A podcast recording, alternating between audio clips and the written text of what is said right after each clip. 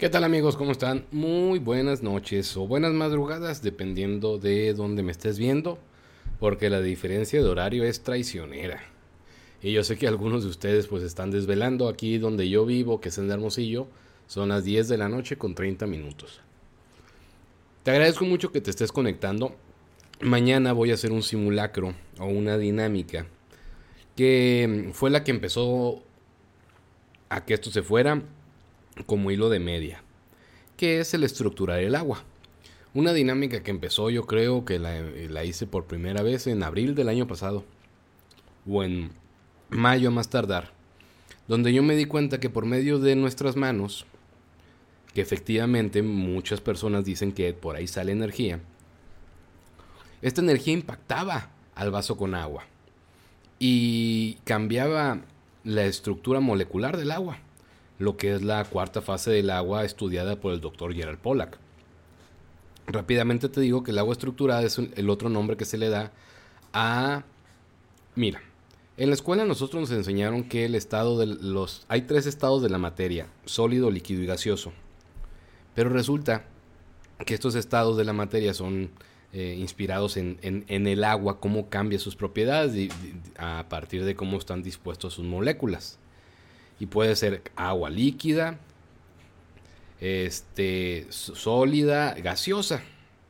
Pero el doctor Gerard Pollack encontró que hay un cuarto estado de la materia del agua, al cual denomina agua estructurada. Tú puedes poner en YouTube y le pones la cuarta fase del agua, four phase en inglés, y Gerald Pollack, y te va a salir toda la investigación científica de un científico residente de la Universidad de Washington que hace investigación científica en laboratorios científicos y que sus resultados están siendo cotejados por otros científicos. Aquí no hay nada de cósmico tontejo, aquí es puro rigor científico. Y este señor encontró que el agua tiene una cuarta fase, es el agua estructurada, en la cual los átomos, las moléculas del agua adquieren una forma hexagonal, se estructuran en forma hexagonal, por eso se le llama agua estructurada, porque cuando está el agua en esta fase, se vuelven a estructurar sus moléculas en forma hexagonal. Y esto sucede de diferentes formas.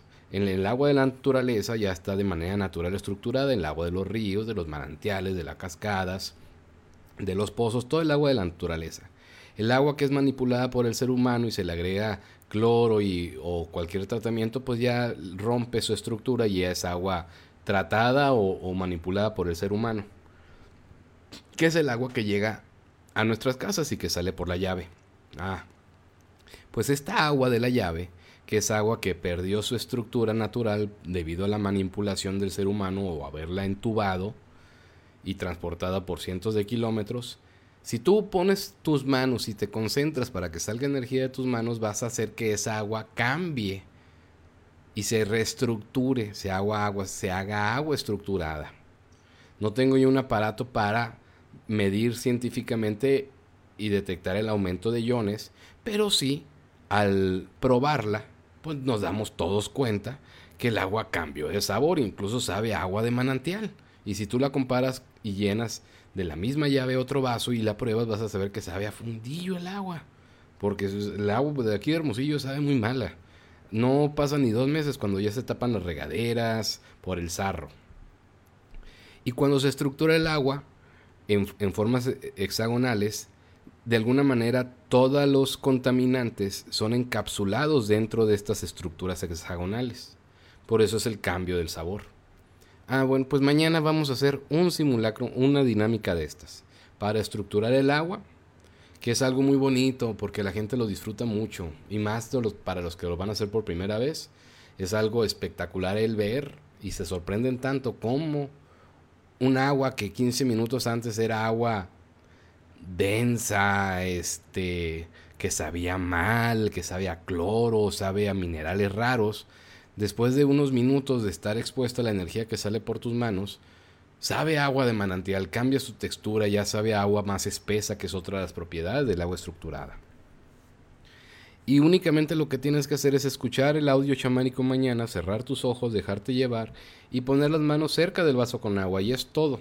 Si lo haces correctamente y te dejas distraer por el audio y dejas de intencionar y de decretar y todas estas cosas, pues son las posibilidades de éxito son muy grandes. Y te lo digo porque ya tengo varios meses haciendo experimentos de estructurar el agua con grandes niveles de éxito. Y mañana lo vamos a hacer. Pero esta noche también te quiero decir, en unos días me voy a ir. Voy a hacer unas cosas que tengo que hacer, cosas que tengo, mm, pues son parte que al final del día las voy a usar para la investigación. Mm, si me va bien, pues se los voy a compartir y les voy a decir, pues miren, si ustedes hacen esto y esto, a manera de técnica se los voy a compartir. Como en su momento les compartí mi técnica de los ojos abiertos, de la del niño preguntón, pues también se los compartiré, pero me voy a ir muchos días, casi dos semanas. No voy a estar por aquí, me va a agarrar mi cumpleaños fuera, porque soy Pisces, cumplo en este mes de marzo, no voy a estar aquí. Ya regresaré. Así que, pues antes de irme, mmm, yo creo que el miércoles voy a hacer la última transmisión. Pues ahí voy a tratar de hacer una recopilación de todos estos últimos meses. Por si te quieres poner al día, pues voy a tratar de hacerlo el miércoles y también de dar algunas conclusiones de lo que he visto en el último mes y medio a raíz del audio chamánico y que presenté pues todas estas nuevas técnicas porque con lo de recapitulación ya teníamos dos meses pero a partir del 19 de enero no no es cierto. Sí a partir del 19 de enero empecé con el audio chamánico pero a partir del 13 de febrero yo les presenté la técnica del niño preguntón y todavía no va ni un mes de la técnica del niño preguntón y ha habido cambios sorprendentes en personas a nivel emocional, anímico, seguridad, confianza, estabilidad, neutralidad. Todavía no se ven eh, beneficios a nivel salud, pero si haces un cambio a nivel emocional, va a derivar y va a terminar con el problema de la salud que tengas. Por eso le puse a este el título de esta transmisión todos los caminos apuntan a las emociones. Creo que le puse así. O no sé. Pero esa es la intención. De hablar de eso hoy. Todos los caminos apuntan a las emociones. Y es lo que yo he visto estos meses. En estos meses de que algunos no lo creen. Pero esta es una investigación que yo estoy haciendo para tratar de comprobar la teoría, las, digo, perdón, la ciencia detrás del chamanismo. De cómo funcionan estas curaciones energéticas. ¿Qué es lo que influye para que se incline la, balanza ya sea a favor o en contra? Y si hay algo que influya, conocerlo y controlarlo para que tú puedas ser beneficiado con esta curación energética. Porque aquí o con cualquier curandero chamán la gente va a ciegas, a la deriva, a, la suerte, a ojalá que esta persona sí sea realmente buena y me pueda curar. Pero llegas y no. Pero cuando estás ahí, a lo mejor la persona que está a un lado tuyo te dice, no, hombre, yo ya tengo seis años que vengo, que vengo con Doña Pelos, o con Doña Cuquita, o con Don Panchito. Y muy bueno, me ha curado de esto, de esto, y tú te emocionas, dices, a huevo. Ya llegué con alguien que sí cura, porque aquí la de al lado dice que se estaba muriendo de cáncer y aquí anda. Y pues tú pasas con el curandero, con la curandera, el chamán, el chamán, el hierbero, como quieras llamarle y hace el, su chamba en ti y nada, no pasa nada y tú te quedas a caray. Entonces, ¿qué era la otra persona? Alguien contratada para estarme engañando a la gente y convencerlas. O muchas cosas puedes pensar similares a esto y al último, a lo último, o ni siquiera consideras ni siquiera a lo último, que está el factor más importante, tú que no te detienes a pensar que la culpa no es ni la de la curandera, ni del hierbero, ni de las plantitas que te dieron, ni del té. La culpa de que esto no avance eres tú. Pero más sin embargo, tú estás aquí y llegaste desde el año pasado y te curaste de algo, pues déjame decirte que la culpa de que te hayas curado también es tuya. Tú eres el responsable de que te hayas curado. Pero si te pregunto, a ver, dime qué hiciste para tú sí curarte diferente a los demás, pues no vas a saber vas a salir con la clásica, pues tuve mucha fe. Y va a venir otra persona a decirte, pues yo también tuve mucha fe y no me curo. Es que no, no es fe nada más.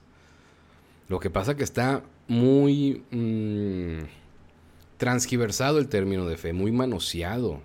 Ya pasó también por el teléfono descompuesto. Porque ustedes dirán, pues es que doña Petra en el video dice en la entrevista que le hiciste que solamente fe es lo que se ocupa. Sí, pero ella tiene un concepto de fe muy distinto al que tenemos nosotros los occidentales, y me refiero a europeos occidentales, a todos los que no seamos indígenas. Así no, yo esté aquí en Sonora y esté a unos kilómetros de los yaquis, yo no soy yaqui, yo no soy indígena, yo soy occidental. Yo soy persona que fue a una escuela primaria, secundaria, preparatoria, bajo el sistema educativo que conocemos como siempre, y eso insofactamente te convierte en alguien con pensamiento occidental, no eres indígena. Y de, partiendo desde ahí está totalmente transgiversado lo que es la palabra y el concepto de fe, como la maneja Doña Petra. Es muy distinta a la fe que tú dices procesar o tener y que con toda la fe del mundo estás aquí pidiendo las cosas y no se pasa nada. Y no es nada más la fe.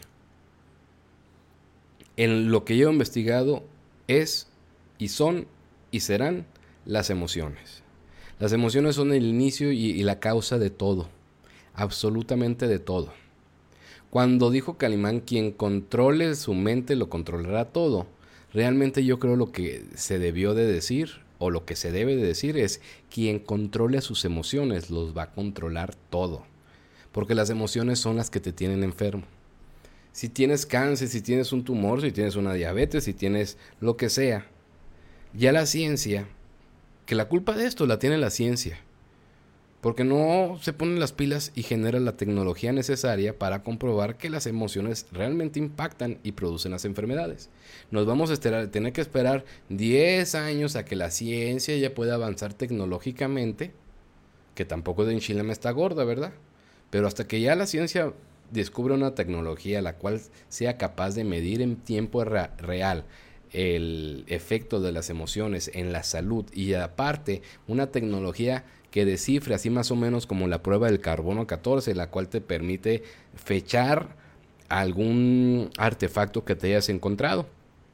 Por los restos de carbono que se encuentran y el, tipo de carbono, los científicos saben decir si un objeto tiene mil, dos mil, tres mil, cuatro mil o miles de años. Pues de la misma manera, ojalá que un día la ciencia encuentre la tecnología, no solamente de medir en tiempo real las emociones como el impacto a la salud, sino también el echarse un brinco y decir, viendo la enfermedad, pero algo científico, no algo que lo diga algún a alguien porque se presta a los charlatanes que nada más dicen puro show, sino algo científico con rigor científico, un aparato que no se equivoque porque las personas engañan, los aparatos no. Y así ya no va a haber dudas. Y te va a decir, ah, mira, este tumor que tú tienes en tu vientre es provocado por una emoción que tú tuviste a los seis años de edad, cuando tu mamá hizo esto, cuando tu papá se murió, o cuando tu mamá se los abandonó, no sé. Pero cuando ya tengamos esa tecnología, va a ser ya para nosotros mucho más fácil entender, comprender. Y la doctora Rojas Marian Rojas Estapé dijo una frase muy acertada, comprender es aliviarse. Si nosotros tuviéramos el acceso a esa tecnología y para decir, ok, no me funciona el, riñón izquierdo y yo dijera, ta, ta, ta, ta, ta, ok, según los análisis, los registros tuyos genéticos, esta enfermedad empezó en el año 1977, el día que sus papás los abandonó. Entonces para ti va a ser mucho más fácil porque ya sabes qué herida fue, cuándo fue. Y vas a trabajar por la eh, eh, vas a trabajar directamente en la herida de abandono de tu papá. Y actualmente pues nadie sabe nada. Y uno espera que la medicina moderna por medio de una quimioterapia te solucione, pero cuando no encuentra la solución a la quimioterapia, pues la única solución que te va a poder salvar es que te pegues un brinco al pasado y destrabes la emoción o el nudo energético que sucedió que a la larga provocó la enfermedad. Y es muy importante, aunque vayas con Doña Petra y el curandero que sea. Si tú vas con Doña Petra o el curandero que sea y logras que tu enfermedad sea controlada y desaparezca, pero no trabajas en la emoción, en la herida emocional que tienes tú de tu infancia, la cual a la larga se fue somatizando poco a poco y se convirtió en el cáncer que tú tienes y que te quitó Doña Petra, bueno, si tú no trabajas esa emoción, la encuentras y la destrabas para, mm, ¿cómo se dice? Para superarla por completo, es probable que la enfermedad regrese en unos años. ¿Cuántas veces ustedes han escuchado de gente que se curó de un cáncer y que a los 10 años le regresó el cáncer? y les regresó más fuerte. Supongo yo que esas personas no se dedicaron a, a atender su emoción. La medicina moderna por medio de la ciencia y de químicos que sirven, no hay por qué este, satanizarlos. Bendita ciencia, que a mucha gente le ha salvado la vida porque no se ha querido o sabido arreglar emocionalmente, pues si ya no te pudo contigo la ciencia o la ciencia sí te lo curó, pero no destrabas la emoción y ni siquiera sabes que una emoción es el desmadre de todo, pues va a volver a pasar la enfermedad o si no es esa enfermedad va a ser otra. Hasta que aprendamos la lección y así es como la vida te va haciendo que repitas patrones. Uno repite patrones en la vida, te vuelve a tocar el mismo hombre o el mismo tipo de mujer o el mismo tipo de trabajo o las mismas amistades o te metes siempre en los mismos broncas porque no aprendemos la emoción y esos patrones que a ti te vienen llegando se iniciaron en algún momento de tu infancia. Pero todavía peor aún, a la ecuación esta que si de por sí ya es complicada, el saber cuándo en tu infancia empezó todo esto, que hay otros métodos para esto, ¿eh? por ejemplo las regresiones hipnóticas de los psicólogos. Ellos tratan de con una regresión empezarse un brinco en tu subconsciente para llevarte a tu pasado, a memorias que ya tienes bloqueadas, que te dolieron tanto que las terminaste bloqueando. Dijiste, a la chingada, me duele esta madre tanto que ya ni siquiera me quiero acordar. O sea, no fue solucionarlo, es bórralo de mi memoria. Pero ahí está. No se ve, pero cómo jode por medio de la regresión hipnótica, los psicoterapeutas pues te llevan a las adentros tuyos hasta que encuentran el momento exacto en tu niñez, o incluso en tu pasado, o incluso en tus vidas anteriores. Y ahí es cuando desatan el nudo energético los psicólogos, pero después de nueve años de terapias, y ojalá que te encuentres un psicólogo que, con el que conectes y te lleve hasta allá. Porque si caes con un psicólogo, una psicóloga con la que no conectas, pues van a ser años y años y años. Y solamente una hora a la semana. Si bien te va una hora a la semana, a veces es una hora cada dos semanas o cada mes. Imagínate cómo vas a avanzar. Por eso es lo bonito de la técnica del niño preguntón con los ojos abiertos. Porque tú haces esto solo. En el momento que tú quieras, en el lugar donde estés. Y aquí ya hay pruebas de gente que lo está haciendo. Y ahorita te voy a enseñar algunas, pero quiero seguir con las emociones. Miren, ustedes saben que a mí me cae muy gorda la gente de Cósmica Tonteja, porque ahí dentro de esa gente es donde viven los charlatanes. Y los charlatanes son los que han ensuciado esto. Por eso hay tanta gente que duda de María Matus de cuando sacó el clavo en el cuello de una persona porque dicen que ven que lleva su pulgar doblado. Y dicen, ay, como trae el pulgar doblado, ahí trae escondido el clavo no se detienen a pensar que tiene el pulgar así doblado porque tiene, es una mujer de 98 años de edad cuando yo la grabé. Y a esa edad, las señoras de esa edad ya doblan así, las articulaciones empiezan a doblar. Entonces es una posición natural de su edad que se haya doblado. Pero ¿por qué piensan eso? Porque hay tanto charlatán que efectivamente sí esconde las cosas para ti hacerte creer que te sacó algo y sacarte con más ganas dinero y después de su mala experiencia, pues ya piensan que todo es igual. Y cuando ven a la gran María Matos, que en algún momento ustedes, espero yo, lograr, lograr yo poder demostrarles a ustedes lo grandiosa, lo grande, lo magistral que fue María Matos, incluso a niveles superiores de Pachita, sin demeritar lo de Pachita. Pero simple y sencillamente, María Matos tenía una ventaja sobre Pachita que era yaqui. Y los yaquis, por ser yaquis, por ser de esta tribu, tienen algo que los hace especiales, no sé si a nivel mundial, pero sí poco usual a nivel mundial, incluso a nivel de, de, de, grupos indígenas del país. La forma de ser del yaqui no la tiene ningún otro. Habrá otros que se les acerquen, pero la forma que tiene ser el yaqui, nadie. Por eso, don Juan Matus tenía que haber sido yaqui. María Matus yaqui. María Matus le dio un chingo de información a Jacobo Greenberg. Jacobo Greenberg no la mencionó en el libro de chamanes porque ese libro, esa obra, esa investigación fue patrocinada por la CONACIT. La CONACIT exige un rigor científico. ¿Y qué es el rigor científico? Bueno, si tú vas a entrevistar con alguien y vas a sacar, vas a publicar esa entrevista, necesitas tú presentar notas de campo. ¿Y cuáles son las notas de campo que den veracidad a la que tú estás diciendo realmente se dijo en esa conversación, en esa charla? Pues mínimo grabación de audio, donde se escuche la plática entre el entrevistado y el entrevistador.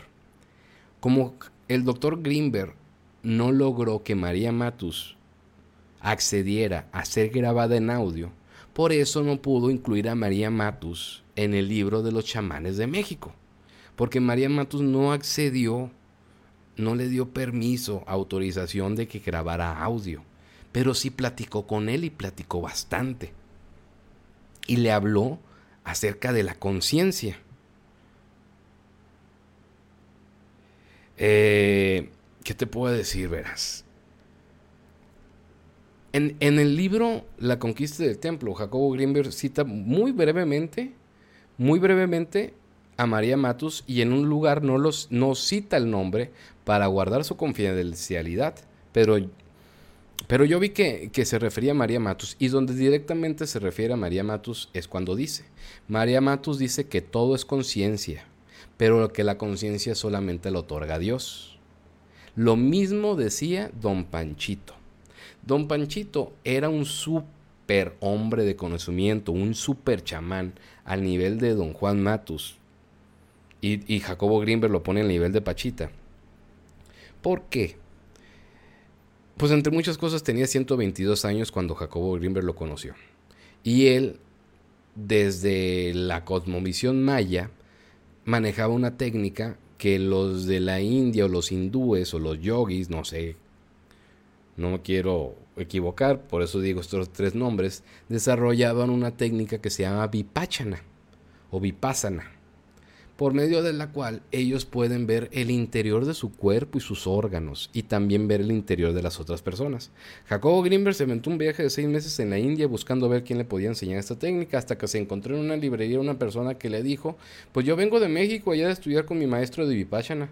¿De México? ¿Cómo que de México? Sí, allá de Yucatán, don Panchito, un, un chamán maya de 122 años. Y ya Jacobo Grieber se trasladó con don Panchito y, descubrió la maravilla de conocimiento que tenía esta persona. Una persona que nada más hablaba maya. Bueno, en el libro de la conquista del templo, lo que platicó Jacobo Grimber con María Matus lo comparó al nivel de conocimiento que manejaba don Panchito. Y a don Panchito, Jacobo Grimber lo puso al mismo nivel de don Juan Matus y de, y de Pachita. Insofacto, si está comparando a María Matus con Don Panchito, María Matos está al mismo nivel de Don Juan, de Don Panchito y de Pachita. Pero ¿por qué no Jacobo Greenberg la incluyó en los libros de chamanes de México? Porque necesitaba el rigor científico que le exigía la CONACID y él mismo por ser científico, que son las notas de campo. No solamente apuntes en una, en una libreta, necesitaban la evidencia de que realmente esa persona dijo lo que había dicho y era por medio o de video o de audio. Y María Matus no lo permitió. Por eso no está en los libros. Pero se los comento para que vean la trascendencia de los yaquis. Por eso al principio de la entrevista que yo saqué de Doña Petra de 2021, tomé el, fragmento de Jacobo Greenberg, donde dice que en México hay todo un, un largo linaje de chamanes. Pero de todos los que pudo mencionar a nivel República Mexicana. Solamente mencionó uno, los yaquis de Sonora. Obviamente él no, no, encontró jamás a don Juan, pero a quien sí encontró, obviamente por el apellido Matus, fue a María Matus. Y sí platicó con María Matus. Y María Matus le dijo muchas cosas. Cosas que no pudo incluir en el libro, pero cosas que sí le sirvieron a él para desarrollar su teoría sintérgica. Y yo no culpo a Jacobo Greenberg de no mencionar a María Matus en sus libros. Yo lo entiendo, no había rigor científico ahí. Cualquier otra persona que no hubiera sido científico, pues le vale e incluye en el, en el libro cualquier dicho que haya escuchado ahí. Pero a esa persona no, no, le iba a importar tener un sustento, que es una nota de campo.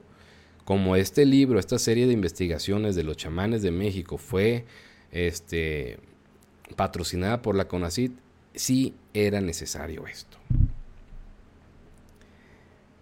Pero regreso a las emociones. Miren, yo he escuchado mucho tiempo que las emociones son el origen de las enfermedades. Pero principalmente se lo he escuchado a la gente de pensamiento cósmico tontejo. Y no confío mucho en esas personas. Porque con tal de jalar gente y sacarles dinero son capaces de decir cualquier cosa.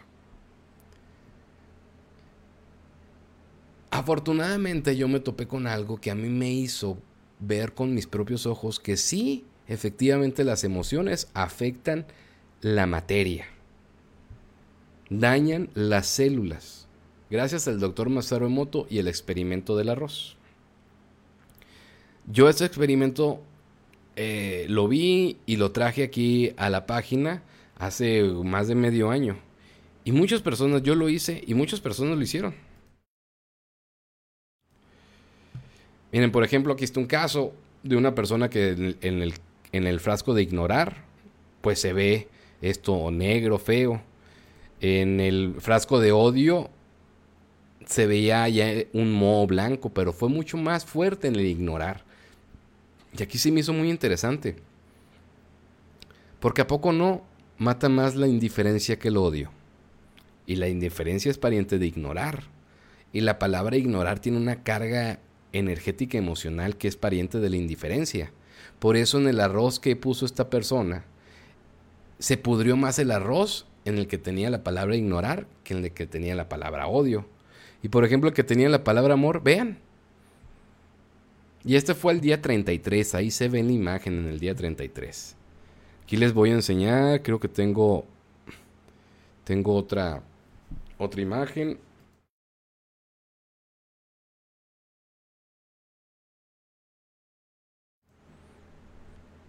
Y este es el experimento del arroz que yo lo hice y que lo hicieron muchas personas. Y, no, y no me bastó a mí, o sea, no, no tuve yo la necesidad de hacer más experimentos. Con este, con este experimento, que en internet ya lo empezaron a hacer desde hace muchísimo tiempo, pues a mí me, me, me bastó, pues, para entender, wow, cómo las emociones sí pueden afectar a nivel materia y empezar a degradar el arroz. ¿Por qué? Porque el arroz cocido contiene agua y las emociones transforman el agua, que la pueden estructurar o pueden romper su estructura. ¿Saben que también está compuesto de agua todo nuestro cuerpo? Hay órganos de nuestro cuerpo que son 99% agua, como los ojos, el cerebro es 95% agua. Las células también tienen agua. El núcleo de nuestras células, que es el encargado de darle energía a nuestras células, también tiene agua. Y agua estructurada, agua que es impactada por las emociones, ya sean positivas o negativas. Yo como vi el experimento del arroz, dije, con razón esta madre funciona. Aquí, este video eh, está en el documental que yo subí en YouTube que se llama Masaru Moto y los mensajes del agua, donde viene como unas personas que vieron el, documental de Masaru Moto y los mensajes ocultos del agua, se inspiraron a hacer esto y pusieron una etiqueta que decía gracias y en otra tú eres un tonto y viene el resultado del arroz. Y aquí van a seguir viendo otros, como la etiqueta que dice eres un tonto está oscura y gracias y lo siento pues está blanco. Y aquí lo van a seguir viendo. Esto me sobró y me bastó para entender si nosotros somos agua y las emociones así impactan las cosas y las células de nosotros están hechas de agua, pues con razón las emociones nos joden y las emociones pueden hacer que una célula no trabaje correctamente. ¿Y qué es una célula que no trabaja correctamente? ¿Cómo también se le llama eso? Célula cancerígena. Entonces sí, yo creo completa y absolutamente, aunque no exista tecnología que lo compruebe en tiempo real, que sí las emociones son lo que nos joden, lo que nos tienen enfermos y lo que es necesario sanar o liberar para que la curación energética pueda avanzar. Hay gente que aquí ha estado haciendo la técnica del niño preguntón, la técnica con los ojos abiertos y se ha llegado a encontrar frente a frente con el origen de los problemas. Pero encontrar el origen del problema no te va a sanar. tienes que solucionar el origen del problema. Y el origen de un problema va a ser siempre el mismo. Si llegas tú al fondo del origen, vas a llegar siempre al mismo lugar, sí o sí. Todo empieza contigo, todo empezó contigo y va a terminar contigo. No tienes que perdonar a nadie, porque ni siquiera va a haber algo que perdonar. Ni siquiera te debes de pedir perdón a ti mismo o a ti misma, porque no hay nada que perdonar. Esa es la meta. Yo he leído aquí personas en sus testimonios que dicen que se han liberado de muchas culpas y han reflexionado que las personas que las lastimaron, pues lo hicieron desde un nivel de conciencia bajo, por alguna mala este, tarde, un mal rato, o por cualquier cosa, pero desde un nivel de conciencia bajo los lastimaron y he leído que ponen, entendí eso y los perdoné. No, estás incompleto o incompleta si piensas que ya pasó todo porque ya perdonaste. Para que pase todo, te tienes que llegar a dar cuenta que no hay nada que perdonar. O sea, es como cuando llegan y te piden perdón y dices, no, no te preocupes, yo te entiendo, no es necesario que te disculpes. A eso tenemos que llegar. A que tú digas, es que la otra persona no, no me tiene que pedir perdón porque entiendo por qué lo hizo. Realmente lo entiendo por qué lo hizo. Entiendo, ya sea desde que estaba a un nivel de conciencia bajo o porque esta persona en su niñez lo abusaron sexualmente de ella o subió un, un abandono que después de ahí su corazón cambió y pues ¿quién no iba a hacer eso después de haber sufrido tanto? Y esa es la meta, que no tengas que perdonar, ni que perdonarte, porque no hay nada que perdonar. Y la gente que se queda en perdoné y ya me siento tranquila, ya no tengo rencores, les falta todavía. Y tienen que seguir utilizando la técnica del niño preguntón y reflexionando hasta que ustedes convencidos digan, ¿sabes qué? Te entiendo. No, no te disculpes, yo te entiendo. A lo mejor en tu lugar yo hubiera hecho lo mismo. No te, no, no, te, no te perdono porque no hay nada que perdonar. Y todos tranquilos y en paz. Esa es la meta. Y, eso es lo que yo he estado proponiendo hacer con las técnicas del niño preguntón y con los ojos abiertos. Pero hay personas que por su situación emocional pues es muy fuerte y ya se quedan atorados en un nivel y han dicho es que ya no puedo avanzar y no me arreglo, no veo claro. Yo pensé que sí, pero ya no. Bueno, no estás pudiendo tú solo, tú sola y es correcto. Esto camino que yo estoy proponiendo aquí es para que uno pueda hacer las cosas por sí mismo. Pero si no puedes, no hay bronca. Te invito encarecidamente a que busques un biodecodificador, busques un constelador, para que ellos traben, logren encontrar en tu pasado aquello que te tiene trabado emocionalmente, ese nudo energético emocional, y que salgas adelante. Pero va a haber una enorme diferencia ya no eres una persona que sepa que no sabes nada de esto. Tú, de perdida con la técnica del niño preguntón, ya tienes una idea por dónde viene tu bronca. De tal manera que si tú vas con un psicomago, con un constelador, y ves que su trabajo contigo te está llevando a esa dirección, excelente, estás en buenas manos. Ya no vas en blanco, ya no vas a ciegas, ya no vas a que te sorprendan ni a que te vendan espejitos. Tú ya sabes qué onda. Si tú has hecho la técnica del niño preguntón, yo ayer les dije, miren, seguramente con la técnica del niño preguntón ya llegaron o se están acercando al origen del problema, al evento en su niñez que desató todo esto. El, lo que tú tengas de enfermedad, entra a Google y vas a poner digamos, problema en los riñón izquierdo, biodescodificación y ¡pum! te va a salir muchos resultados que te van a decir desde la biodescodificación qué emoción es la que provocó esa enfermedad. Y tú vas a decir, no mames, no puede ser. Es muy parecido a lo que yo mismo concluí por medio de la técnica del niño preguntón. Entonces tú ya tienes la emoción. ¿Me entiendes? Tú ya identificaste la emoción tú mismo con la técnica del niño preguntón y te la confirmaste con el resultado de la biodescodificación. ¿Qué sigue entonces? Hay que empezar a usar la cabecita para algo más que el sombrero o la gorra. No quiero ser despectivo, pero te quiero decir porque tienes que ponerte creativo. Tienes que pensar fuera de la caja. No te cierras a una sola cosa porque tú mismo te limitas. Si tú ya sabes cuál es la emoción que te tiene jodido, vas a agarrar una hoja y vas a hacer la técnica del vaso esta noche. Y le vas a pedir la energía por fin cosas que la energía te va a decir, vaya, hasta que estás aprendiendo a pedir cosas que realmente funcionan. ¿Y qué vas a poner en la hoja? Sea la emoción que tú encontraste por la técnica del niño preguntón y la que te confirmó el resultado en Google de la biodescodificación de tu enfermedad, vas a poner una hoja. Por favor, ayúdame a sanar la herida de abandono que tengo de mi infancia. Por favor, ayúdame a sanar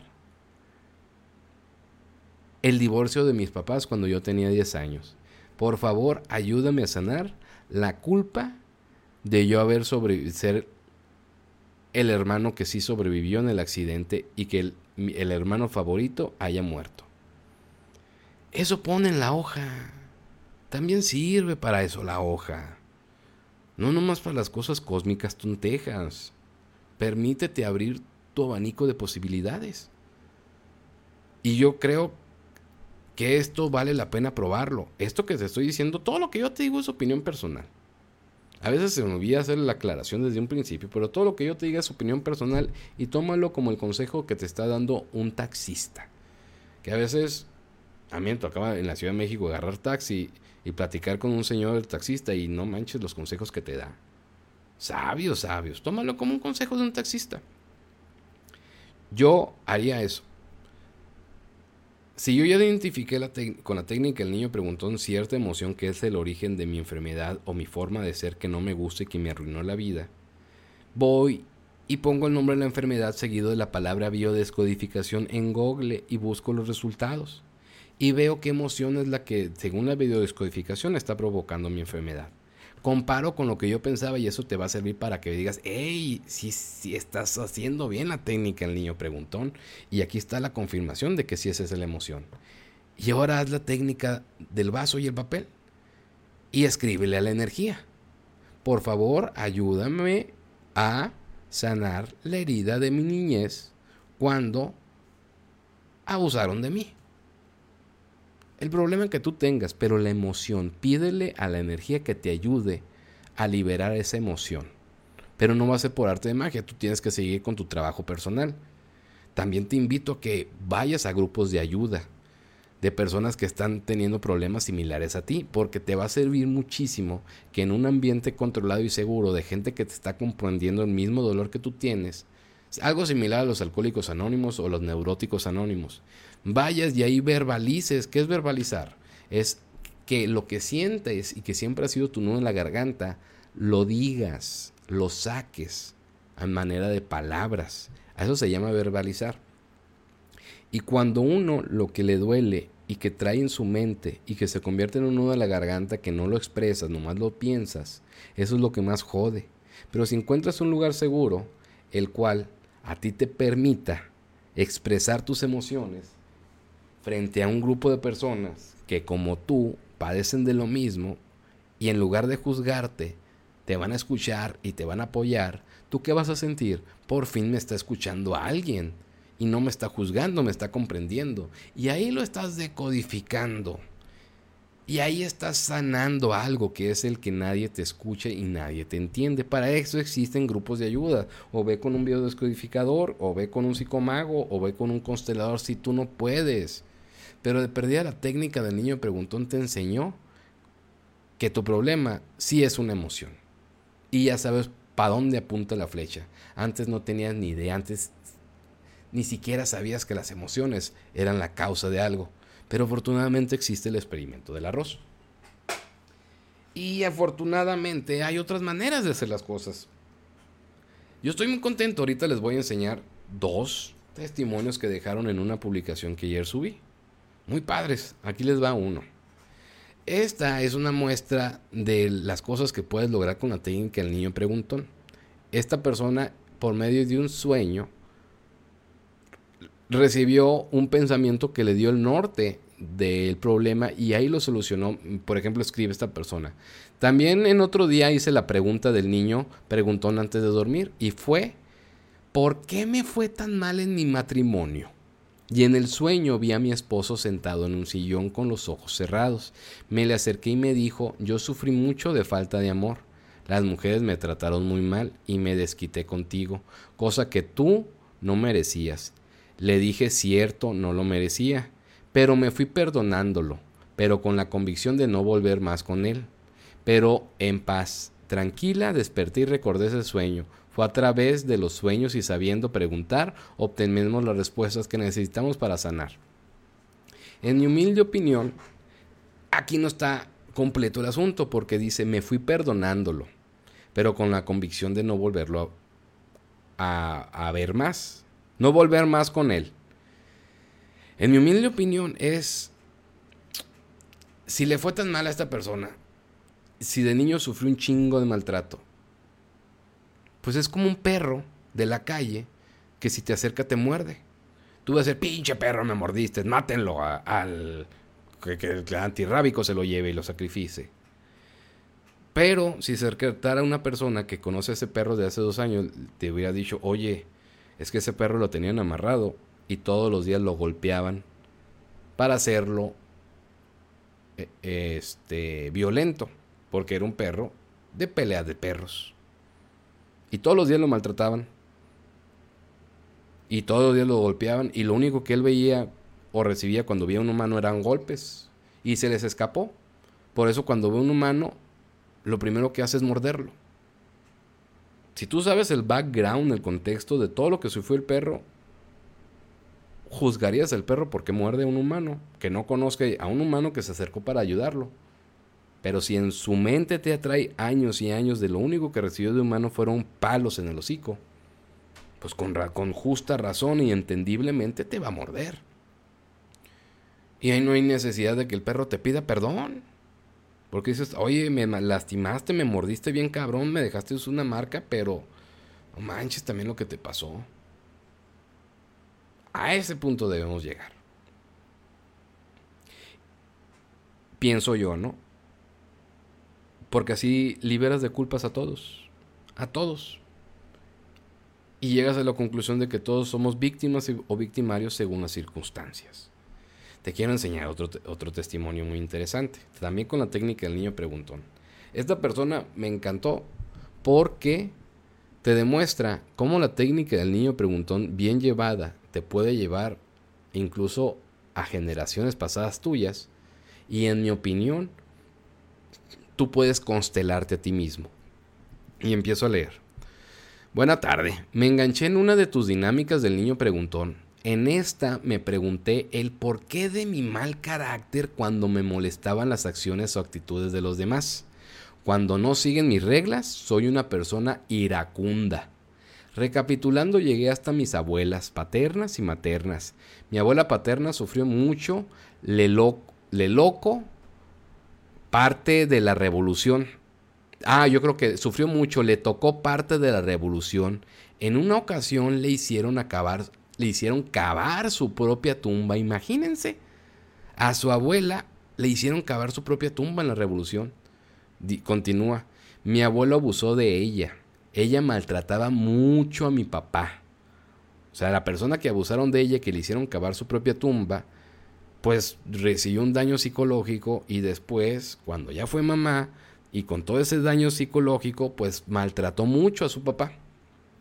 Y mi abuela materna, hablando del otro lado, en huida con su esposo en la revolución, su mamá cae del caballo y se golpea la cabeza y muere en el instante con mi abuela aún amamantando a su papá Digo, con mi abuela una amamantando, su papá mandó buscarla y cuando la encontraron, mi abuela se estaba amamantando con su mamá ya muerta. También sufrió maltratos por parte de sus familiares. Mi mamá desde muy pequeña sufrió de poliomielitis y también sufrió maltratos de mi abuela. Imagínense, todos esos heridas emocionales que si apenas se está hablando de las emociones, imagínense en la época de las revoluciones esas eran mamadas Cosas que si ahorita lo menciono me van a cancelar la generación de cristal, pero ya saben, antes que se decía de esto. Y continúa el testimonio de Gerardo. Había estado intentando estructurar el agua y no podía. hasta ayer domingo que me fui a un temazcal. Y aquí viene lo importante, mis amigos, pongan atención. Donde me propuse sanar a mis abuelos para poder sanar yo y cortar cadenas.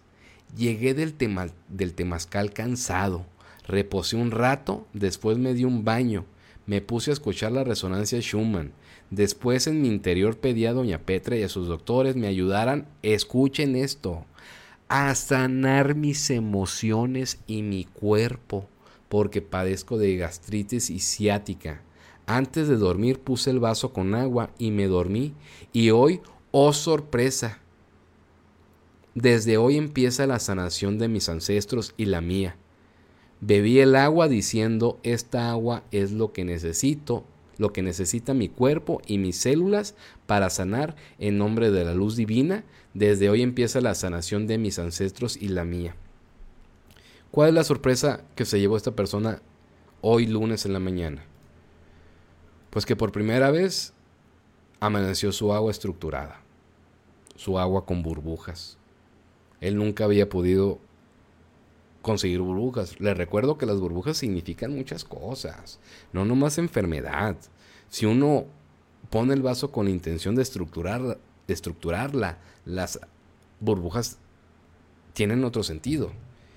Y este carnalito, esta persona, que por medio de la técnica del niño preguntón, para tratar de encontrar el por qué él es tan iracundo, se fue, se fue, se fue como hilo de media. Y yo le pregunté, oye, wow, ¿podrías compartirme cómo fue que hiciste la técnica que te llevó a en esos como especie de saltos cuánticos hasta allá? Y me dice, fue desde la dinámica donde nos direccionaste a preguntarnos por qué somos así, qué nos llevó hasta ese momento de la enfermedad de ahí me aferré a la recapitulación y después me identifiqué con este comentario y seguí rascando hasta llegar a eso.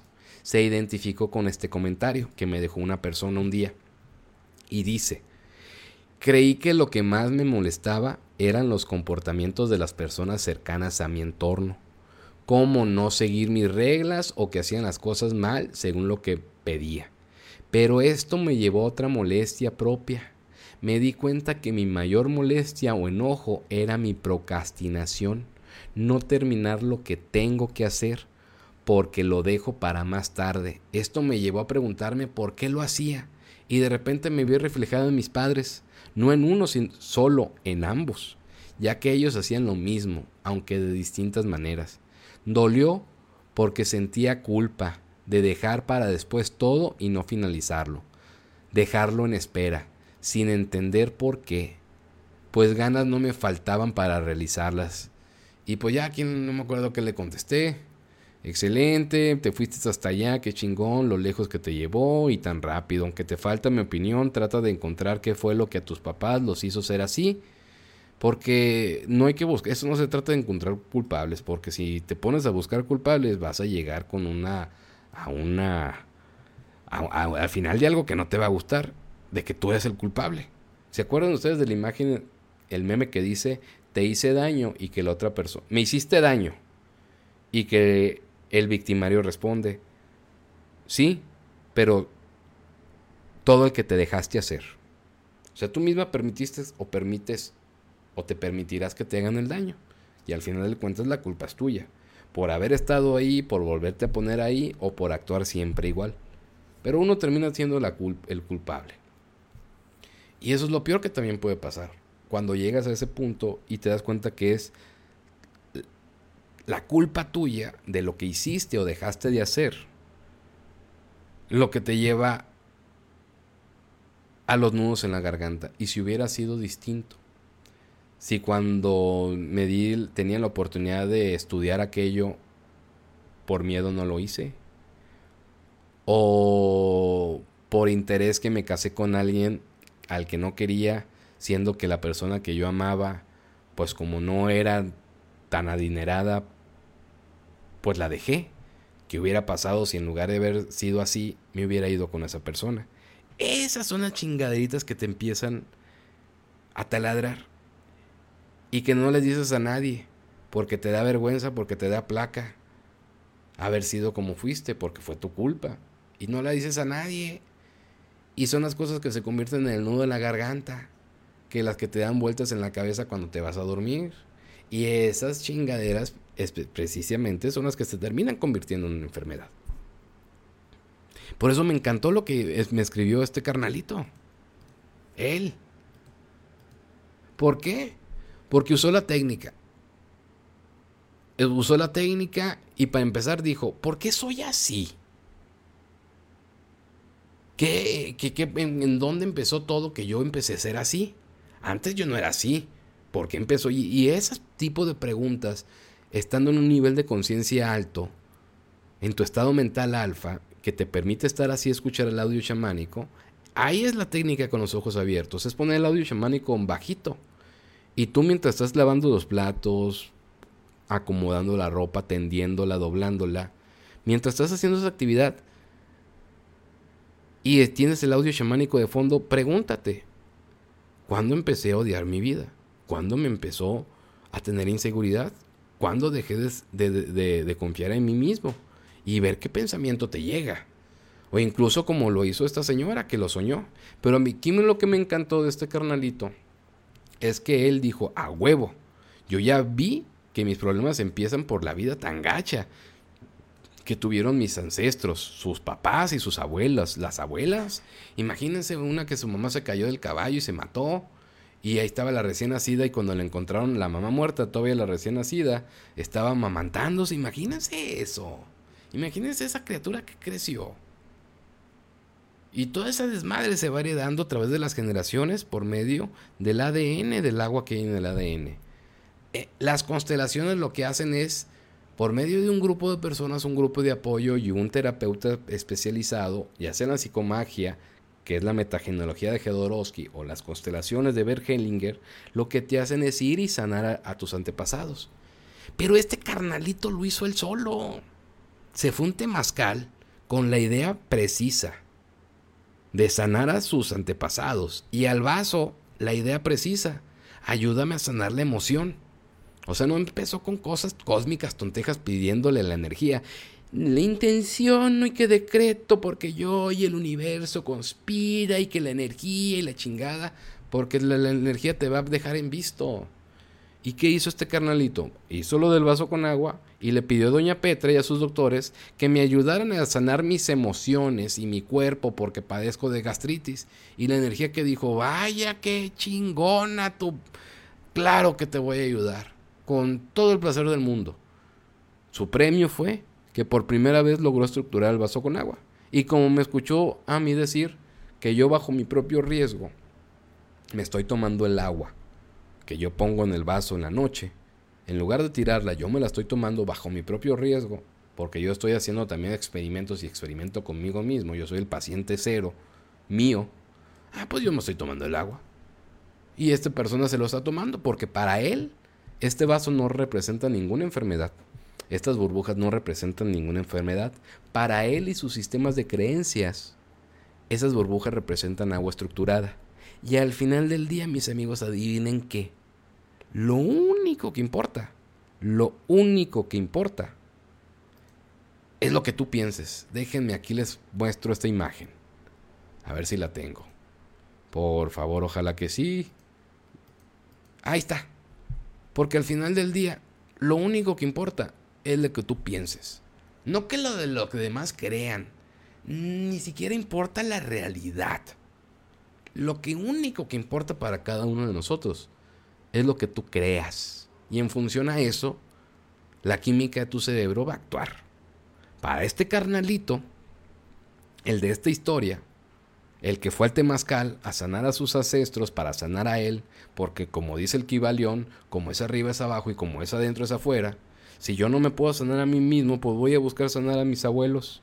Y ya sé que cuando logre sanar a mis abuelos por medio de una constelación o de estos trabajos, insofacto me voy a sanar yo, porque como es adentro es afuera.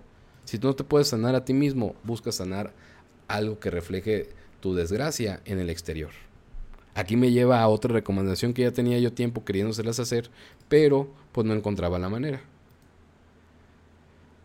Rescata un animal de la calle.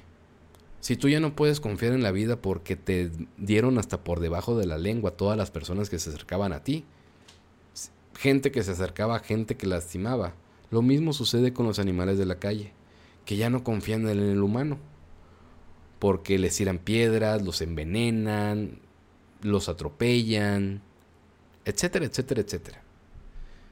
Como es arriba es abajo, como es adentro es afuera. No lo hagas con, pensamiento cósmico tontejo. Yo te invito a que rescates un animal de la calle y que les cambie su punto de encaje. Que le demuestres que no todos los humanos son iguales, con amor, sin hacerlo por buscar curarte a ti, desinteresadamente. Si logras que ese animal de la calle, que está en los huesos, recupere las ganas de vivir y la confianza en el ser humano, te aseguro que tú vas a empezar también a confiar, porque estás sanando de algo igualito a, a lo que tú tienes, pero a alguien externo a ti. Como es adentro es afuera y estamos entrelazados cuánticamente. Cámbiale el punto de encaje a un animal de la calle. Hazlos que vuelvan a confiar. Sé el milagro que buscas para ti, pero en alguien más. Yo sé que hay gente en la calle y muchas cosas, pero algo en lo que tú puedes trabajar directamente y que sobra son animales en la calle. No compres, adopta. ¿Quieres un milagro? Sé tú el milagro para alguien más ya sea una persona o un animal. Y como es arriba es abajo, como es adentro es afuera. El milagro que tú buscas, sélo para alguien más. Y cuando lo logres, por entrelazamiento cuántico, y si eres puro, impecable en tus actos, te aseguro que te vas a sorprender. Muchísimo, muchísimo. Como les digo, me voy a ir el, miércoles, va a ser la última transmisión que yo haga un buen rato. Cuando regrese, si me va bien, pues ya les cuento. Y se los compartiré. Los, haré nuevas técnicas y se las voy a compartir. Pero sí quería dejarles este mensaje. La importancia y lo relevante de las emociones. Y dicho por una persona que es cero cósmica tonteja, yo soy 100% racional. Amo la razón. Yo lo que estoy haciendo es educando mi razón. Estoy tratando de hacer libre a mi razón. Estoy tratando de ponerle desatino controlado a mi razón. Porque yo no me niego. Como dice doña Petra, no me niego, papá. Yo soy hombre de razón. Yo, por lo pronto, ahorita yo no puedo hablarte de energía porque yo no la veo a la energía. Yo no siento la energía. Cuando vamos a Doña Petra, siempre va mi topito conmigo y la llevo. Y ella sí siente, uy, cómo sentí la energía de Doña Petra y la vibración, las manos. Yo no siento ni madres. Y está bien. Es correcto. Yo soy una persona occidental europea, no porque sea europeo, sino porque tuve la educación que hemos recibido la mayoría de las personas. Y eso creó una forma de pensar y unos prejuicios dentro del sistema académico que conocemos. Pero afortunadamente yo no me cerré tanto porque no terminé la universidad y porque nunca he leído un libro en mi vida. Afortunadamente, algo que para muchos hubiera sido algo, no, es que leer es cultura y sí, sí es cierto, pero mientras más lees libros occidentales europeos, más te cierras tu cabeza, más te fijas en un solo punto de encaje. Tus prejuicios son muy fuertes y para tú poder usar la energía y navegar con la energía, Tienes que ser libre, libre de todo prejuicio, libre de todo teoría científica. Hasta que llegas a un momento en que te das cuenta de que todas las teorías científicas, hasta las más locas, están pegadas completamente a la energía. Solamente que tienes que pensar de una manera libre. Yo ya me considero una persona de mente libre. Si tú eres una persona cristiana religiosa, y eres de, mente libre, bienvenida. Si tú eres un científico y si eres de mente libre, bienvenido. Y, y, si tú científico te acercas más a la religión y si tu religión te acercas más a la ciencia, te van a completar y van a lograr las cosas que difícilmente van a lograr si seguimos como si fueran caminos paralelos imposibles de cruzarse. Cuando se van a cruzar y se van a separar y se van a cruzar y se van a separar y se van a cruzar y se van a separar. Porque así es el crecimiento orgánico fractal de la vida. Así también se forma en esta figura el ADN. Se va abriendo, juntando, abriendo, cruzando, abriendo, cruzando. Y así debe ser la ciencia y la energía. Lo espiritual y la energía. No son líneas paralelas que nunca se cruzan, ¿no? Se van a cruzar, se van a volver a separar y cruzar. Considera la emoción en esta ecuación. Si tú te toraste con la técnica de los del niño preguntón, escribe en una hoja. Por favor, dame tranquilidad y paz mental para continuar este trabajo. Si tú con la técnica del niño preguntón ya identificaste la emoción que, que te hizo tu enfermedad, el que no sabes hablar, el que no sabes este, darte a valer por ti misma, que por eso te pisotean, todas esas cosas que descubriste que son el origen de tu enfermedad, bueno, ponen en un papel, escríbele a la energía. Por favor, ayúdame a valorarme más, a darme mi lugar ante la vida y ante la gente y ante mí mismo o mí misma. Y vamos a ver qué sucede. Es una teoría, es un experimento. No lo hagan pensando que va a suceder, porque yo no sé. Yo ya saben que esto es un experimento. Ojalá resulte, y si resulta, regresa y comenta las cosas. Pero si con el vaso no puedes, no se te va a acabar el mundo. Está los biodescodificadores, están los consteladores familiares y están los psicomagos. Son tres caminitos que tú puedes seguir para sanar las emociones. Porque si tú, por ejemplo, vas con Doña Petra y te arregla, yo te recomendaría sí o sí encarecidamente que vayas y soluciones también las cosas con un constelador o con un psicomajo, un biodescodificador, para que ese nudo energético que creó la emoción, el trauma de la niñez o de tus antepasados, no vuelva en el futuro a traerte la misma enfermedad o una variante de la enfermedad. Porque va a regresar si la emoción no es sanada. Todos los adultos ahorita somos niños que fueron emocionalmente dañados que crecimos con bloqueos emocionales, que nunca pudimos hablarlos porque antes estos temas no se hablaban y que ahora somos adultos, que realmente somos los adultos al pelear, somos niños que crecieron sin saber expresar sus emociones correctamente y que nada más se expresan ya cuando llegan al límite y normalmente ese límite es o gritando o enojado, iracundo, en puras cosas que, son de nivel de conciencia bajo. He ahí lo importante de las emociones. Si tú no puedes estructurar el vaso, si tú has ido con 20 mil chamanes, si tú lo de Doña Petra no avanza, bueno, te invito a que veas las emociones, qué ondas. Trabaja con las emociones, ve con un constelador, con un psicomago, con un biodescodificador, con cualquier persona que pueda ayudarte a los grupos de ayuda, créanme consíganse un grupo de ayuda para que puedan ustedes ir ahí y desahogarse frente a gente que tienen los mismos traumas y aberraciones que ustedes. Por ende no te van a juzgar. Y vas a poder hablar lo que siempre te has callado. Pero mejor aún, que alguien te escuche. Porque no es lo mismo hablarlo y que la persona que te hable no te que te escuche no te comprenda. Necesitas que alguien te comprenda cuando hables para que sea un desahogo completo. Busquen un grupo de ayuda. Si ya se quedan atorados con esto y no te funciona el vaso, pues también están los grupos de ayuda. Así como hay los neuróticos anónimos. Ve a un neuróticos anónimos, porque todos estamos ya neuróticos. A lo mejor a ver ansiosos este, ansiosos anónimos o depresivos anónimos y vayan y desahóguense. Y ya que se desahoguen, retoman la técnica del niño preguntón, la técnica con los vasos con agua con Doña Petra y ya después de desatado el nudo energético que ocasionó el trauma emocional en la niñez, pues vamos viendo si ahora la técnica de los vasos con agua con Doña Petra, pues en esta ocasión sí avanza, entendiendo que ya va a haber un camino más, más limpio que tú limpiaste quitando todas estas culpas, estas autoculpas, todas estas emociones que venimos arrastrando.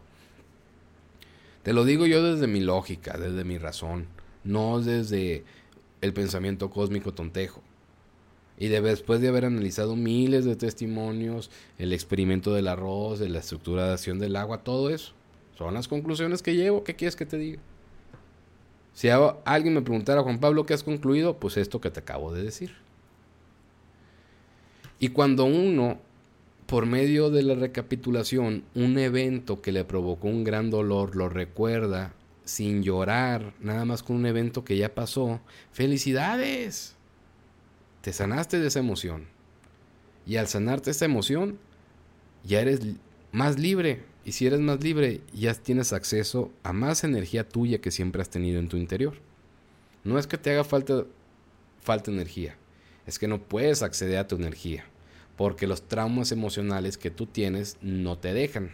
Libérate de tus traumas, libérate de las culpas, que lo peor que tenemos nosotros son culpas impuestas o autoimpuestas y vas a ver cómo tu memoria, tu carácter, tus hábitos, tus costumbres van a empezar a ser de una persona de nivel de conciencia alta.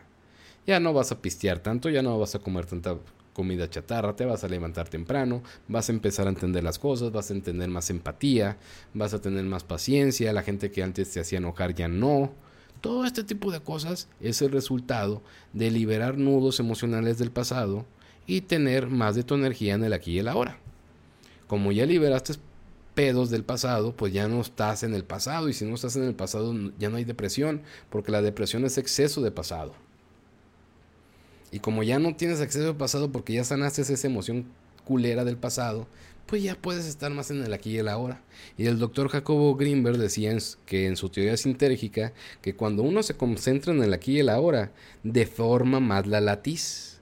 La latiz que es este campo energético que está en todo el universo y del cual nosotros nos conectamos para tomar energía. Mientras más estás en el aquí y el ahora, según la teoría sintérgica de Jacobo Greenberg, más se deforma la latiz y más energía obtienes. En otras palabras, mientras estás más en el aquí y el ahora. ¿Y qué es lo que te impide estar en el aquí y el ahora? El pasado. ¿Y qué es lo que te tiene todavía atado en el pasado? Tus traumas emocionales del pasado, llámense rencores, culpas, tristezas, enojos, etcétera, etcétera, etcétera. Pues así está el asunto. Estoy yo en este momento con esta transmisión, yo también estoy liberando culpas. Estoy tratando de decir las cosas como son. Ni modo, si hay gente que no me entiende, en su momento me va a entender si se ponen al día con los audios. Y la gente que ya se ha puesto al día y que está recapitulando y con la técnica, pues me va a entender más. Eso me va a permitir a mí desaparecerme estas dos semanas sin la culpa de haberlos dejado en el aire votando y ya. O sea, porque puede haber gente que diga, oye, que a toda madre, compadre, aquí estuviste un año, dale duro, dale duro, dale dure, y te desapareces. Yo no me quiero ir con esa culpa. ¿Cómo lo estoy evitando? Pues soltándote todo lo que sé. De la manera más, mm, más clara posible, pues. Yo pudiera hablar como, pues a lo mejor no como Rosarín, pero con, ese, con esos términos, pues. Aunque yo nunca haya leído un libro, yo escucho mucho y observo y, tengo buena memoria. Entonces puedo darme esos pequeños placeres de manejar ese tipo de vocabulario o, ese léxico técnico. Pero ese no es el chiste. El chiste es de que todo el mundo entienda. Pero poner esas cosas en palabras que todo el mundo puede entender es sumamente difícil. Trate de hacerlo hoy. Ojalá que hayas conectado con algo de lo que dije para que te impulses, para que te motives a seguir con este camino de autosanación. Yo desde que empecé con esto, yo les dije, yo también estoy buscando una manera de que uno mismo pueda curarse. Por lo menos a sí mismo. Y por lo menos al ser amado. Y yo creo que si tú tienes la manera de entender a, a tus seres queridos, y como hizo este carnalito, que este carnalito ya lo está haciendo, ¿Qué carnalito me dirán tú? Este de aquí. ¿Qué hizo? Él se fue a un temazcal donde me escribe. Había estado intentando estructurar el agua y no podía hasta ayer domingo que me fui a un temazcal donde me propuse, y lo subrayo, sanar a mis abuelos. O sea, empezó poniendo en primer lugar, como debe de ser, según yo, al ajeno, o sea, al exterior. Voy a primero sanar a mis abuelos y para sanando a mis abuelos sano yo. Porque hay muchas personas que te venden, es que eres primero tú. Quiérete a ti, sánate a ti. No, no, no. Yo no puedo. Habrá gente que sí pueda y se lo celebro. Pero yo soy más como este carnalito, que él fue a Temazcal y dijo, donde me propuse sanar a mis abuelos para poder sanar yo y cortar cadenas. Llegué al del Temazcal cansado.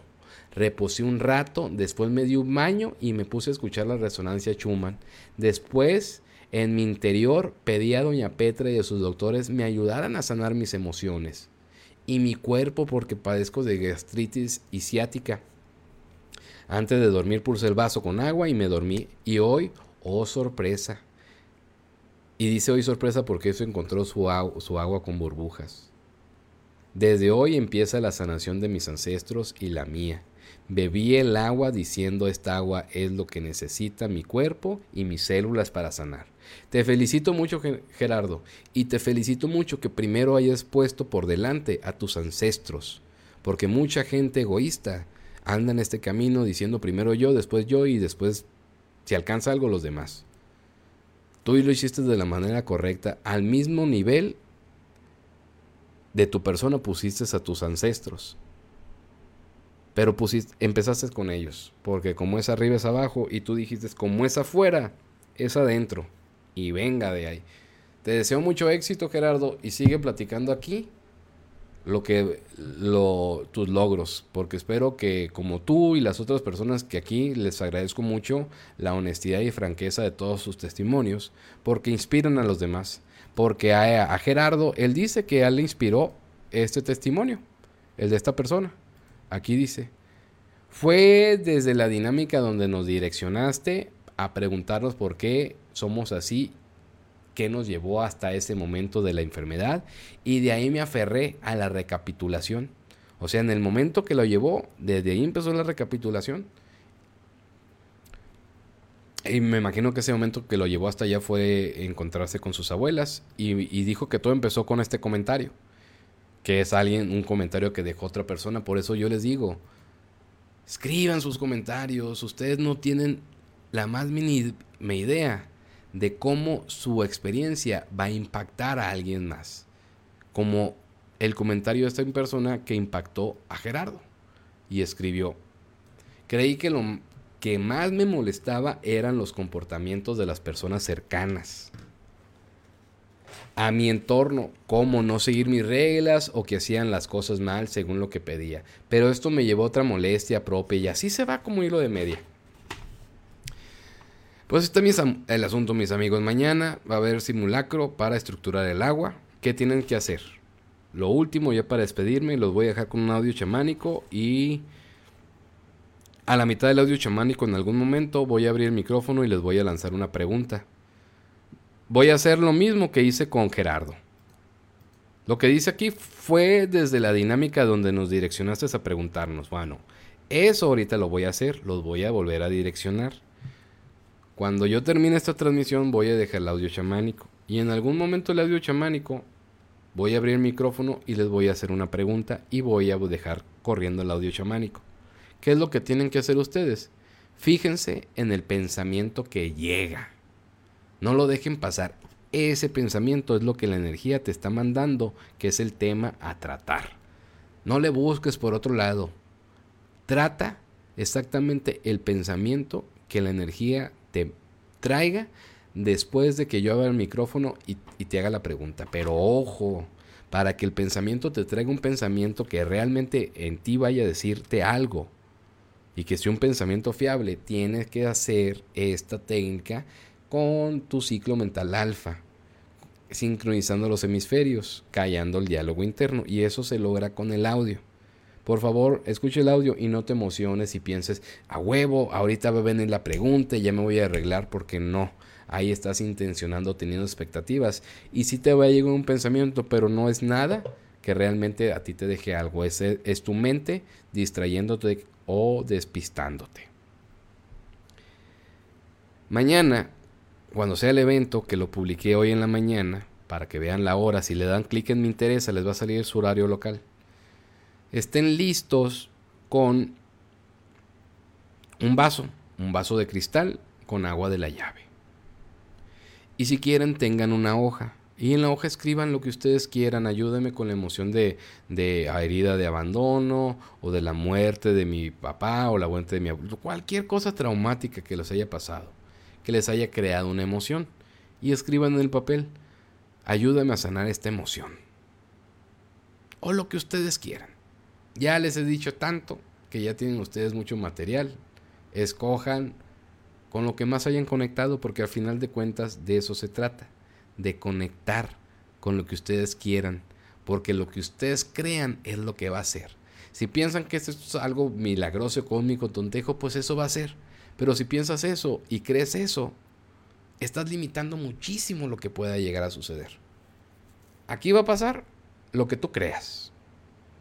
Si tú crees que el agua de la mañana que sale trae toda la mala vibra tuya, pues ni te la tomes, porque te va a dar diarrea. Pero para mí y para este carnalito, para Gerardo, que consiguió su vaso con agua estructurada que puso en la noche y que para él esas burbujas no representan brujería, para él esas burbujas representan eh, agua estructurada, pues va a tener este efecto él, que dice, la percepción que tienes sobre los acontecimientos que te suceden es lo que define la química de tu cuerpo. Doctor Bruce Lipton. Y son dos personas que están viendo una abeja. Una persona cuando ve una abeja ve amor, miel, vida. Otra persona cuando ve una abeja dice veneno, me va a picar, me va a morir. Me voy a morir si me pica. Y si le pica la abeja, lo más probable es que sí se muera. Porque eso es lo que cree y en función a eso está trabajando la química de su cerebro. Y se va a morir. Porque aquí lo que importa no es la realidad, es lo que tú creas. Ay, ay, ay. Pues mañana, mañana va a ser la dinámica.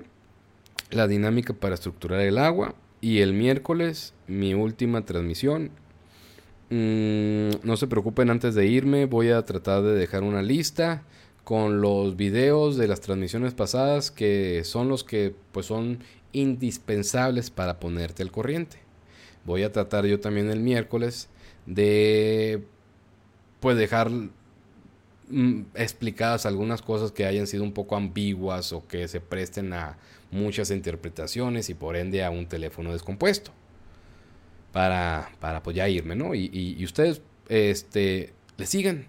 Busquen en su ciudad un constelador, busquen un psicomago, pero ya no van a llegar a lo menso que les puedan vender espejitos. No. Ahorita ya van a llegar con un chingo de armas, conociéndose un montón, porque la técnica del niño preguntón eso hace. Mostrarte a ti mismo los secretos que tú ya habías guardado, escondido de ti mismo. Entonces cuando llegues ya no te van a jugar el dedo en la boca. Tú de perdida ya sabes a lo que vas y por qué vas. Y eso es una ventajota de nada más llegar sin saber nada y, y ser víctima de alguien que te puede estar diciendo algo sin saber, pero nada más para, para sacarte dinero. Y de eso hay mucho, mucho, mucho. Pues los voy a dejar ahorita con el audio chamánico. Mm, si tienen preguntas, preguntas que tengan dudas que tengan con las cosas que aquí se hacen, escríbanlas. Yo voy a entrar, voy a leer y las preguntas que más se repiten, pues voy a tratar de darle salida el miércoles. Pero sí, si te atoraste tú con la dinámica, es que te atoraste con una emoción. Y esa emoción es tan cabrona, es del tamaño del Himalaya. No importa, no estás sola y no es la única forma. De perdida ya sabes qué emoción. La hoja, la técnica de los vasos te va a ayudar. Créeme, o vete y haz un temazcal. Pero infórmate que es un temazcal, no vayas a lo buen con cósmico tontejo en tu pensamiento porque mm, no, no sirve eso. Créanme. Y los testimonios aquí lo enseñan. o búscate un constelador, o búscate un biodescodificador, o búscate un psicomago. Aquí en Hermosillo hay consteladores familiares y hay psicomagos. Yo conozco un psicomago aquí en Hermosillo eh, que estudió directamente con Cristóbal Jodorowsky, hijo de Alejandro Jodorowsky, creador de eh, la metagenealogía y la psicomagia. Y también conozco consteladores. Conozco a, consteladores que estudiaron directamente con Bert Hellinger, que es este el creador de la, de la constelación familiar. Quizás, pues puedo hablar con alguna de esas personas y hago alguna manera de un podcast, de entrevista, pues para tratar de, de las ideas que yo he tenido, retroalimentarlas con sus conceptos que saben de sus especialidades y así encontrar los puntos donde coincide la teoría que yo vengo trabajando con lo que ellos hacen y que a ti te sirva como referencia decir, órale, no, pues sí, qué buena onda que, hay esta otra alternativa para mi, para mi enfermedad mental o mi enfermedad física y que tú ya vayas a, a, a buscarlos y que si tú te trabaste por este camino solo, pues tengas una herramienta con alguien más. Pero a mí el, testimonio que puso hoy esta persona, a mí lo que me indica es que él ya se está constelando familiarmente él solo. Porque fue al Temazcal con esa idea de sanar a sus abuelos. Y encontró que todo lo que sucedió con sus abuelos y que su manera iracunda es una emoción que ha sido transmitida a través de las generaciones por el agua que hay en su ADN que transporta información, y esa información también son emociones, y él dijo, voy a ir a, un temazcal a sanar a mis abuelos. Te felicito, Gerardo. Te estás constelando a ti mismo, no sé si lo sepas, ¿no? Si, sepas el concepto de las constelaciones, pero si no, te, quiero decirte que en mi opinión te estás constelando a ti mismo y tú solito.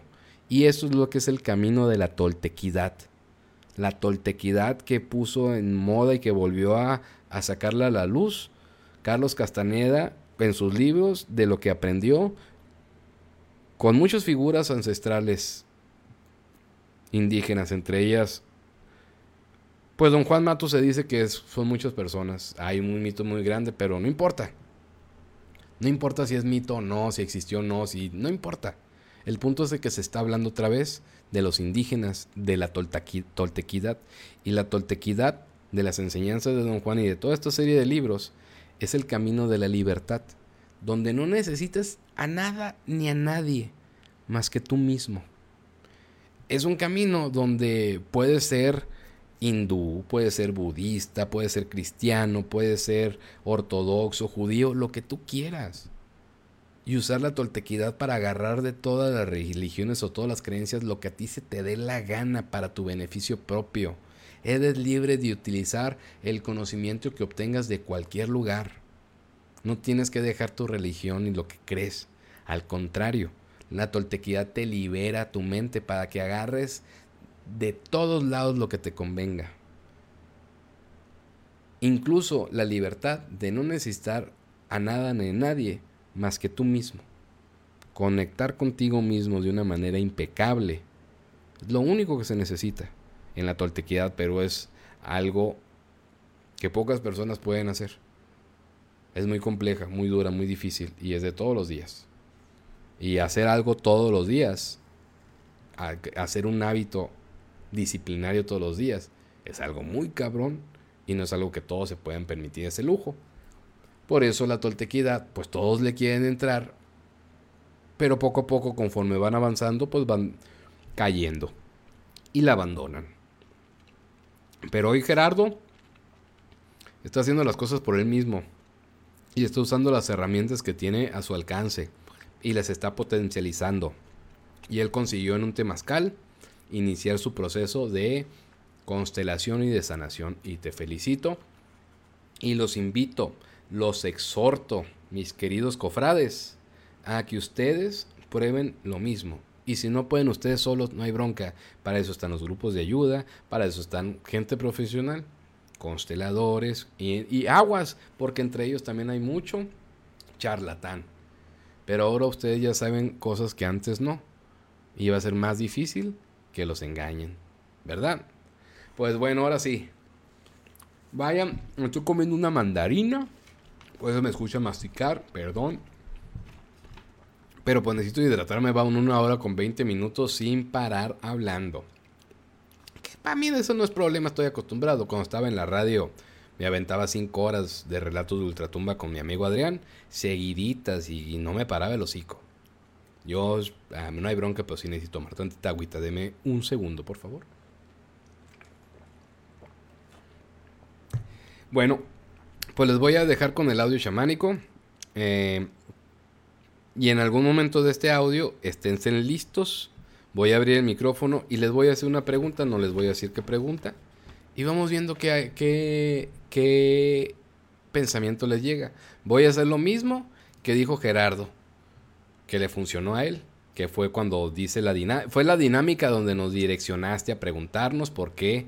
Ah, bueno, ahorita voy a volver a direccionarlos, sin ser yo experto, ¿verdad? Acuérdense, yo no soy nada ni siquiera terminé la universidad. La vida me puso en el lugar y en el momento correcto y yo tomé la oportunidad que se me presentó, que fue tener el privilegio de ser el único que entrevistó a dos grandes personalidades, bueno, tres, pero indígenas dos, que es María Matos y Doña Petra. Y bueno, pues no estudié en universidad, no tengo conocimientos energéticos de nada, pero con lo poco que sé, pues voy a ver qué hago y con lo que soy, que soy alguien lógico, racional. Y pues ahí va, ¿no? Entonces, prepárense, busquen su lugarcito. Lo ideal es que se pongan audífonos, pero quizás se duerman. Pero no se preocupen si se duermen. No, es que en realidad no se están durmiendo. Caen como una especie de trance hipnótico. Y lo digo yo por tantos testimonios que lo han dicho. Si te caes dormido, me vas a escuchar y vas a soñar entonces. Y cuando termine el audio, te vas a despertar. Inmediatamente lo que hayas soñado, apúntalo porque si no en dos minutos se te va a olvidar. Lo que hayas soñado después de que yo diga eso, que abra el micrófono y, te haga la pregunta, por ahí es. No tomes la persona que te vino en el sueño es alguien con el que tienes algún pendiente o algún acontecimiento emocional fuerte que te marcó. Pues va a ser así ahorita, no les prometo nada, pero pues a Gerardo le funcionó. Pues espero que ahorita también. Aquí tenía una hojita con unos apuntes, déjenme ver. Pues no, no, ya es todo. Nada más queriendo que no quería dejar de mencionarles, usen la técnica del vaso. Si ya saben cuál es la emoción que los tiene atorados y la confirmaron con la biodescodificación escribiendo su enfermedad y la palabra biodescodificación, usen la técnica del vaso y, la hoja de papel y ahí escriban energía, por favor, luz divina, luz eterna, luz poderosa, como quieran, escribirlo menos, no, pongan Doña Petra. Doña Petra, lo último que quieren es que ustedes estén pidiendo cosas porque dice, yo no soy santa, yo no soy nadie para que me pidan. Lo único que van a hacer es perder el tiempo. Yo nomás lo redirecciono, yo soy un puente entre la energía que son sus aliados, que son los doctores y ustedes. Tampoco hay que menospreciar para nada, doña Petra, pero no la levanten a nivel de, de una santa, porque ellos están perdiéndose de mucho que podían conseguir. Y escriban su petición. Pues ahora sí, los voy a dejar un ratito con el audio. Pónganse cómodos, no te estreses, vas a tener tiempo para acomodarte, para ponerte en tu lugar. Y en algún momento de los siguientes minutos, pues va a venir la pregunta. Y cuando sea la pregunta, pues vamos viendo qué pensamiento te llegó. No lo ignores. Por ahí va el asunto. Ya ves, a Gerardo le funcionó.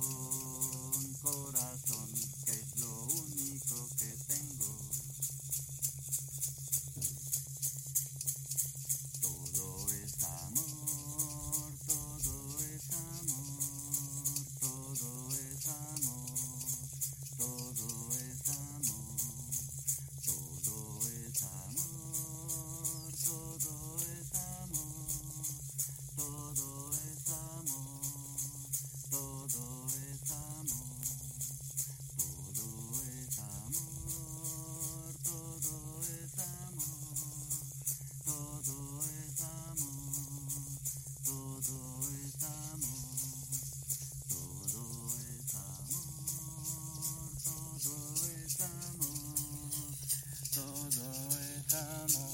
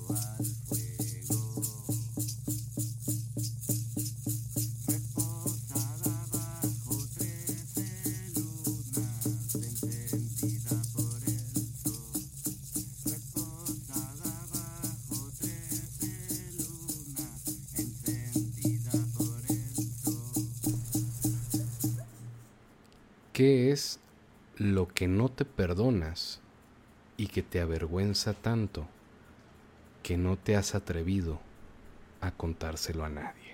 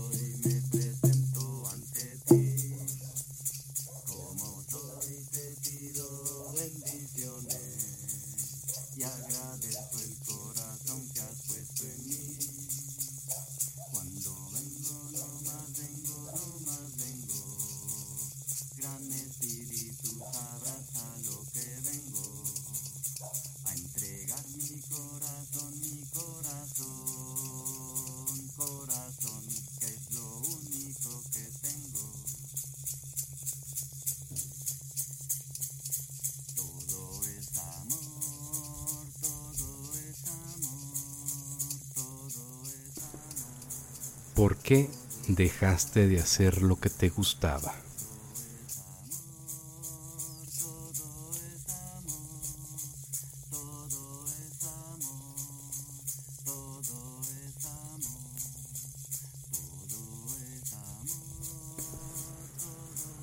¿Y por qué lo permitiste?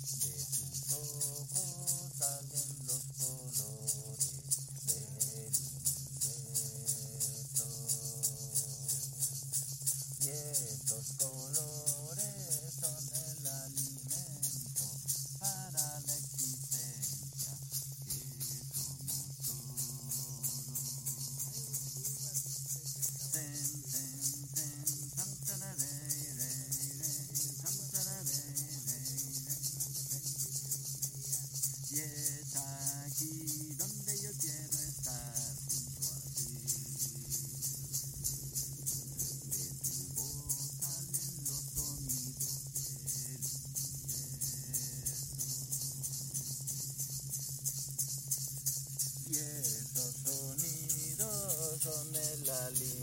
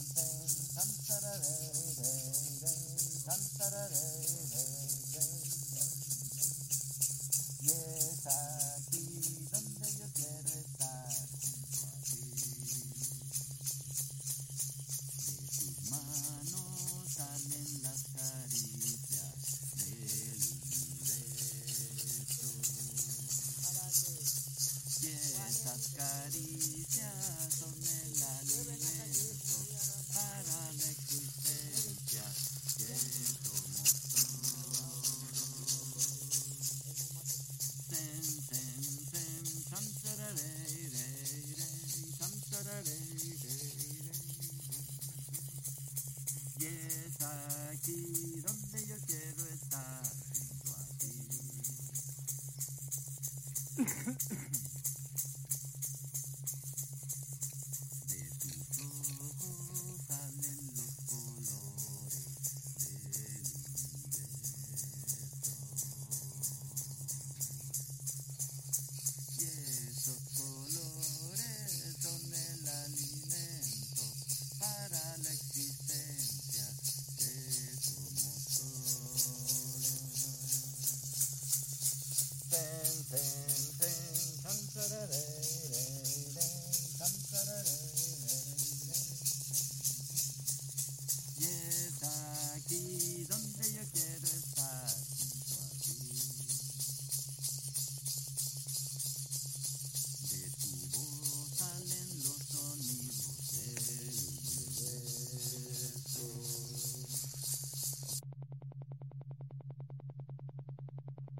Doña Petra, ¿podría darnos para toda la gente que nos va a ver una bendición muy especial que pueda llegarle a todos, aunque sea que lo vean por un teléfono, por una computadora o por la tele? Una bendición que nos alcance a todos. ¿Podría darnos una bendición? Claro que sí. Todos los días la hago. Lo mismo. Voy a pedir. Pues, hermana, Am, Ei, Eli, vamos a, bendecir a los cuatro padres, hermanos, a, a bendecir para esto, para hacer una sanidad completa, nuestro cuerpo, de nuestro espíritu y de nuestra luz eterna, luz divino y luz poderosa. Nombre de Dios Padre, Dios Hijo, Dios Espíritu Santo. Amén. Gracias, doña Petra.